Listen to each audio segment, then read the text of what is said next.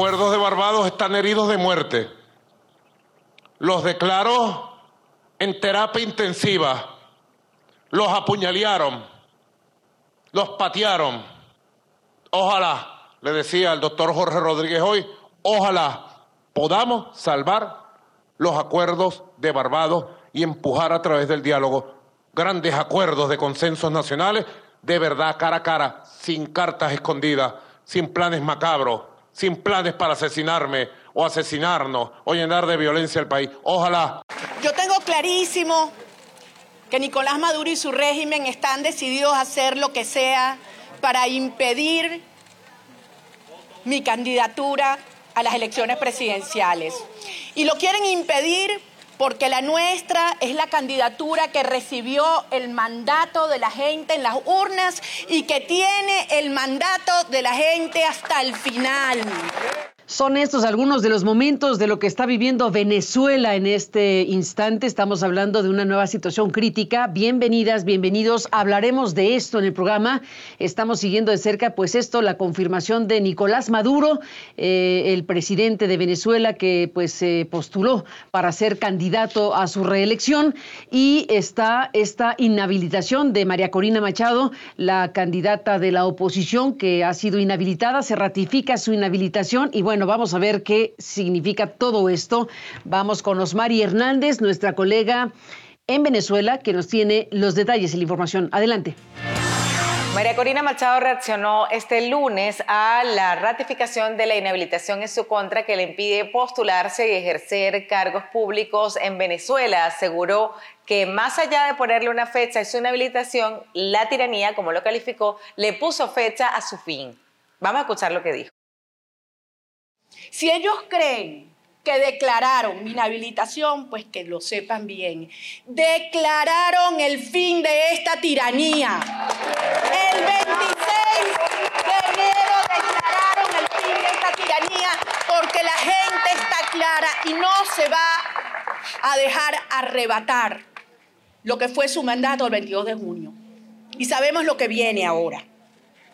Menos de una hora después se pronunció Jorge Rodríguez, jefe de la delegación negociadora en representación del gobierno de Nicolás Maduro y presidente de la Asamblea Nacional, asegurando que el tema de la inhabilitación es capítulo cerrado, que ya no hay más nada que hablar al respecto, pues se trata de una cosa juzgada y que deben avanzar hacia la designación de la Comisión de Asuntos para verificar los acuerdos alcanzados en Barbados. Con fecha 27 de enero de 2024, el doctor Gerardo Blay y mi persona hemos recibido por parte del jefe de la delegación facilitadora del Reino de Noruega, el señor Dag Mierner, una comunicación donde nos sugería el inicio y haciendo seguimiento al acuerdo parcial sobre la promoción de derechos políticos y garantías electorales para todos, nos sugería que se conformara de manera perentoria la Comisión de Seguimiento y Verificación. Hemos consultado con el jefe de Estado, con el jefe de gobierno, el presidente Nicolás Maduro Moro, y nuestra respuesta es que vamos a hacer un nuevo intento para mantener y sostener los postulados del acuerdo político de Barbados.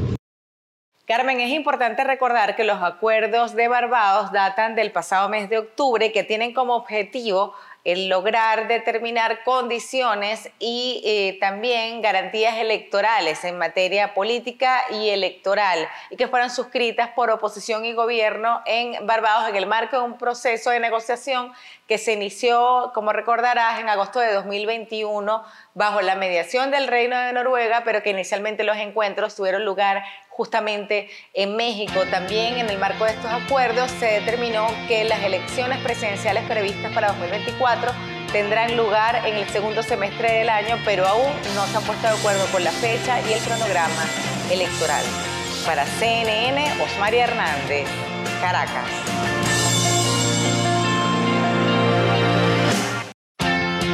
Entremos de inmediato para presentar y saludar a nuestro invitado Mariano de Alba. Mariano es asesor de Crisis Group que está siguiendo de cerca pues este nuevo momento para Venezuela. Bienvenido Mariano, gracias por estar en el programa. Muchísimas gracias por la invitación, Carmen, un placer. Al contrario, bueno, vaya circunstancia precedido todo esto de un compromiso de Venezuela con Estados Unidos de llevar a cabo elecciones democráticas, eh, el acuerdo de Barbados, en fin, ¿Qué cosa está ocurriendo desde tu punto de vista en Venezuela en estos momentos? Bueno, Carmen, es un momento complejo ciertamente porque de alguna forma eh, se había eh, generado la expectativa eh, de que el gobierno de Venezuela iba a permitir que la señora María Corina Machado fuera la candidata de la oposición. La señora Machado fue electa por el voto de casi 3 millones de personas en el mes de octubre en, en un proceso de primarias dentro de la oposición. Y justamente a partir del, acuerdo entre el gobierno venezolano y la oposición venezolana, pues se acordó con la venia del gobierno estadounidense de que iba a haber un proceso para revisar esas inhabilitaciones. Luego, a finales de noviembre, ese proceso fue desarrollado bajo una serie de términos eh, y la señora María Corina Machado, el 15 de diciembre, el último día disponible, interpuso un recurso ante el Tribunal Supremo de Justicia de Venezuela a pesar de que en el pasado reciente, ya desde hace varios años, había denunciado la falta de, imparcialidad eh, del, Poder Judicial. Entonces lo que se supo la semana pasada fue que el, Poder Judicial, controlado por el gobierno, confirma la inhabilitación de, María Corina Machado, pues y ahora pone a la oposición en un, problema, en un problema difícil, ¿no? Porque eh, parece poco probable que la señora María Corina Machado vaya a poder ser candidata y eso necesariamente obliga a la oposición pues a tratar de buscar eh, alguna alternativa. Ahora, la señora Machado eh, insiste en que ella va a ser candidata, es decir, no, no quiere cerrar la puerta a eso, insiste también mucho de que su trabajo eh, pasa por organizar a la población venezolana. El descontento en Venezuela es muy grande eh, y que de alguna forma eh, de aquí hasta que, hasta que sea el momento de inscribir al, candidato, ella prevé poder ejercer una presión hacia el gobierno para que efectivamente el gobierno, que controla no solo el Poder Judicial, sino también el Poder Electoral, permita que, que ella como candidata se inscriba. El propio, el propio Nicolás Maduro eh, pues dijo en este contexto de cosas que los acuerdos de, de, Barbados, precisamente estos que técnicamente permitirían un cierto clima de competencia política, entre otras cosas, con la oposición, eh, dijo que están heridos de muerte, en pocas palabras, el propio Maduro planteando las cosas de esta manera. Sí, aquí hay, aquí hay varios asuntos, ¿no? En primer lugar, creo que es muy importante recordar que hay varios procesos, ¿no? El acuerdo de Barbados es un acuerdo entre el gobierno de Nicolás Maduro y la oposición venezolana, pero al mismo tiempo hay una especie de segundo piso en esa negociación que son conversaciones directas que ha mantenido el gobierno de Nicolás Maduro con la Casa Blanca, con Washington. Entonces, El acuerdo de Barbados lo que, lo que prevé es que debía haber un proceso para revisar esas inhabilitaciones, pero cuando uno lee al detalle ese acuerdo, realmente eh, es muy difícil o prácticamente imposible concluir que ese acuerdo eh, eh, contiene o contenía la obligación o el, o el, gobierno de Maduro asumía la obligación de realmente dejar a, la señora Machado ser candidata. Entonces ahora estamos en un proceso, en un momento donde eh, pues la, propia oposición venezolana y en cierta parte el, gobierno de Washington dice que el, gobierno de Nicolás Maduro está yendo contravía del, acuerdo de Barbados y eso eh, pienso yo que más que por la confirmación de la inhabilitación de la señora Machado se debe porque lo que también hemos visto en, las últimas semanas es una persecución política muy clara, eh, no solamente en contra de Machado, sino contra miembros de su equipo. Varios jefes regionales de su, de su comando de campaña han sido detenidos arbitrariamente. Eh, y también el, año pasado, a fines del año pasado, vimos una persecución contra miembros de su comando de campaña, eh, del, del, comando de campaña nacional.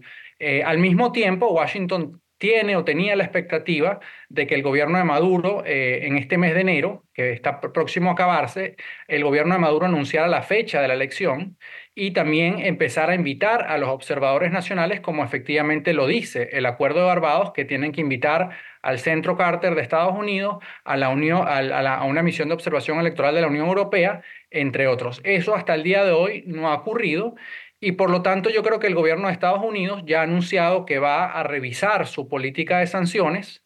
Pareciera improbable que el gobierno estadounidense vaya a reimponer las sanciones más relevantes, que son las sanciones petroleras, fundamentalmente porque Washington está en un serio problema con el asunto de la migración y uno no quiere perder el acuerdo que tiene con, con Maduro de vuelos de repatriación de venezolanos desde Estados Unidos a Caracas y luego también teme que una reimposición de sanciones petroleras puede hacer más daño a la economía venezolana y en consecuencia eh, incrementar eh, aún más la migración de venezolanos que terminan tratando de ingresar a Estados Unidos. Entonces, creo que estamos en un momento de, eh, de, ver, la licencia petrolera se, se, vence el 18 de abril y yo creo que Washington lo que, lo que espera de aquí a abril es que a pesar de esa confirmación de la inhabilitación de la señora Machado, pues se den, se empiecen a dar los otros avances electorales del acuerdo, que no solamente pasan por el anuncio de la fecha, la, eh, la, invitación de la observación electoral,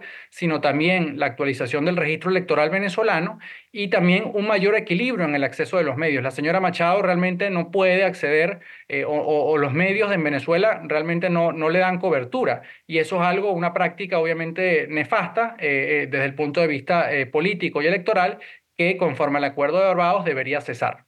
Sin duda. Eh, bueno, hay muchos ingredientes a la mesa, desde luego, eh, de los cuales podemos hablar. Uno de ellos, eh, por supuesto, ya lo dijiste, tiene que ver con Estados Unidos y lo que Estados Unidos eh, ha aceptado como una mm, suerte de garantía de que va a haber proceso electoral democrático en Venezuela, pero una vez que vemos que la inhabilitación de Machado se ha ratificado, la pregunta es, efectivamente, como planteas, ¿qué tipo de respuesta puede dar Estados Unidos? Sobre todo cuando Estados Unidos concedió muchas cosas, incluyendo lo que parecía impensable, que fue la entrega del colombiano, del empresario colombiano Alex Saab, al que ha acusado a Estados Unidos de cosas muy graves y que fue eh, detenido en Cabo Verde en su momento, en África, entregado a los Estados Unidos y se mantuvo en la cárcel un buen tiempo, hasta en tanto el gobierno de Biden en este proceso de negociación con Maduro le entregó a una, déjame decirlo así, ficha clave.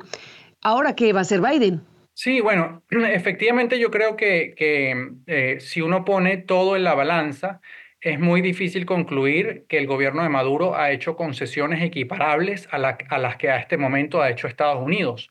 El gobierno estadounidense ha hecho concesiones muy importantes justamente como para tratar de, invitar, de exhortar al gobierno de Maduro que permita una nivelación del campo electoral venezolano, que en este momento es una cancha que está inclinada de forma muy clara y preponderante en favor del gobierno.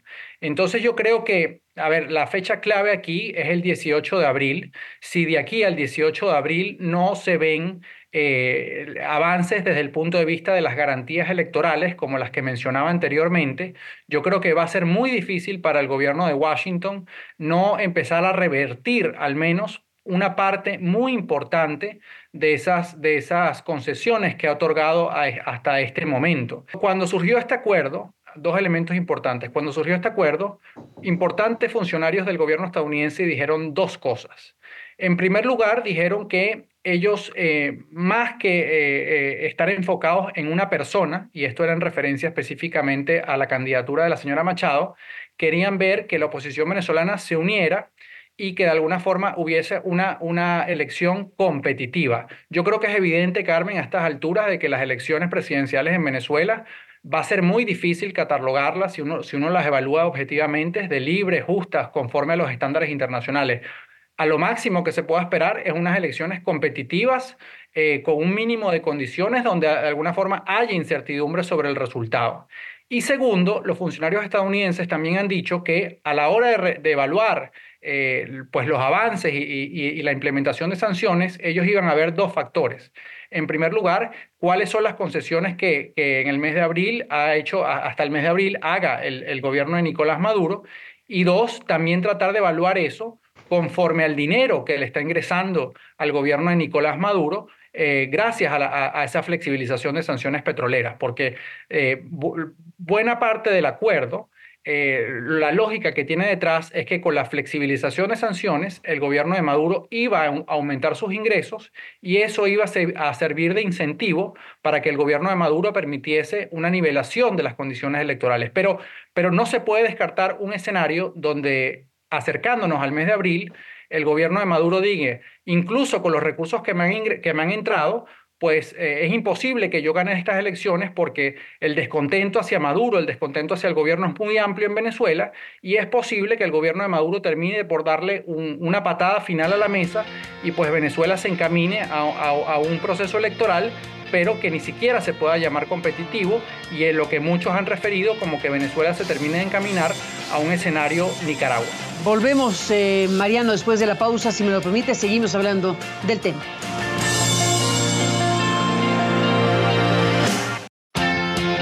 Estamos conversando con Mariano de Alba. Mariano, bueno, muchos ángulos se pueden abordar, pero te pregunto sobre, sobre la reacción o la no reacción internacional, eh, sobre todo en América Latina, de lo que está ocurriendo en Venezuela en estos momentos, una vez que se eh, ratifica la, la inhabilitación para que compita la figura de oposición que ha sido elegida por la oposición para competir, ni más ni menos. ¿Qué me dices?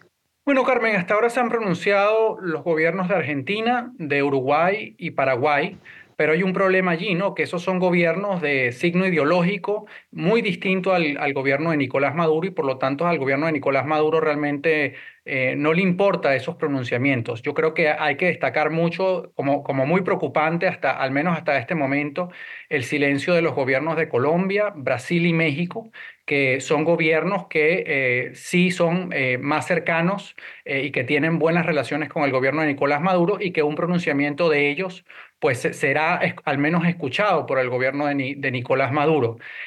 ahora, con el tema de la inhabilitación, eh, yo creo que va a ser muy difícil sacar al gobierno de, Maduro de, y pues exhortarlo a revertir esa decisión y yo creo que más bien eh, ojalá los gobiernos de Colombia, Brasil eh, y México se enfocaran más en que el gobierno de Maduro cumpla con, con los aspectos del gobierno del acuerdo de Barbados que se refieren a las condiciones electorales, porque al final si no hay una elección competitiva en Venezuela, el conflicto venezolano va a persistir y algo que le interesa mucho a los gobiernos latinoamericanos es tratar de pasar la página de, la división que genera en América Latina y, en la coordinación regional de, de, nuestra región el tema Venezuela. Ante el escenario, la posibilidad de que la propia oposición cambie de candidata para sortear la inhabilitación que determinó el Tribunal Supremo de Justicia, ¿eso lo ves factible?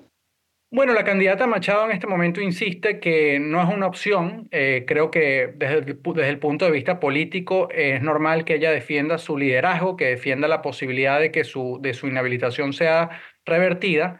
Pero al final de cuentas, cuando llegue el momento de, de inscribir esa candidatura, si el Consejo Nacional Electoral, que es controlado por el gobierno, no permite a la señora Machado inscribirse, la oposición venezolana pues eh, digamos, si, está, si se va a mantener en la ruta electoral, como ha dicho este momento, pues no, no le va a quedar otra opción que tratar de poner a un candidato alternativo, a un sustituto.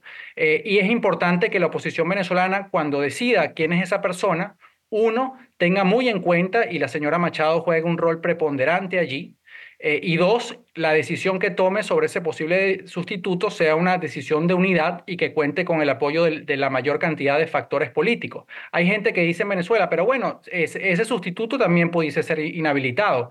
Y es verdad, pero realmente yo creo que si la oposición nomina a un sustituto y ese sustituto es inhabilitado, pues allí también se le complica mucho el, el, campo al, al, gobierno de Nicolás Maduro, en el sentido que va a ser cada vez más evidente ante los ojos de la comunidad internacional y ante los ojos de gobiernos que en este momento guardan silencio, como Colombia, Brasil y México, de que realmente no hay voluntad por parte de Maduro de permitir una elección competitiva para avanzar en la resolución de la crisis en Venezuela. Pues eh, Mariano de Alba, gracias por estar aquí para analizar este momento. Seguiremos hablando, si me lo permites. Por lo pronto, gracias por estar en el programa y hasta la próxima. Muchísimas gracias, Carmen. Un fuerte abrazo. Igualmente, gracias a ti por estar aquí. Y bueno, pues eh, seguiremos, por supuesto, con el tema. Habremos de dar cuenta de lo que está ocurriendo en Venezuela en este nuevo momento de la ya larga historia de Venezuela reciente en términos, bueno, recientes es un decir, estamos hablando de ya muchos años de la dominancia chavista en Venezuela y bueno, pues ahora con la perspectiva de una elección presidencial en un contexto como este. Gracias eh, por permitirnos estar con usted, pásela bien y hasta la próxima.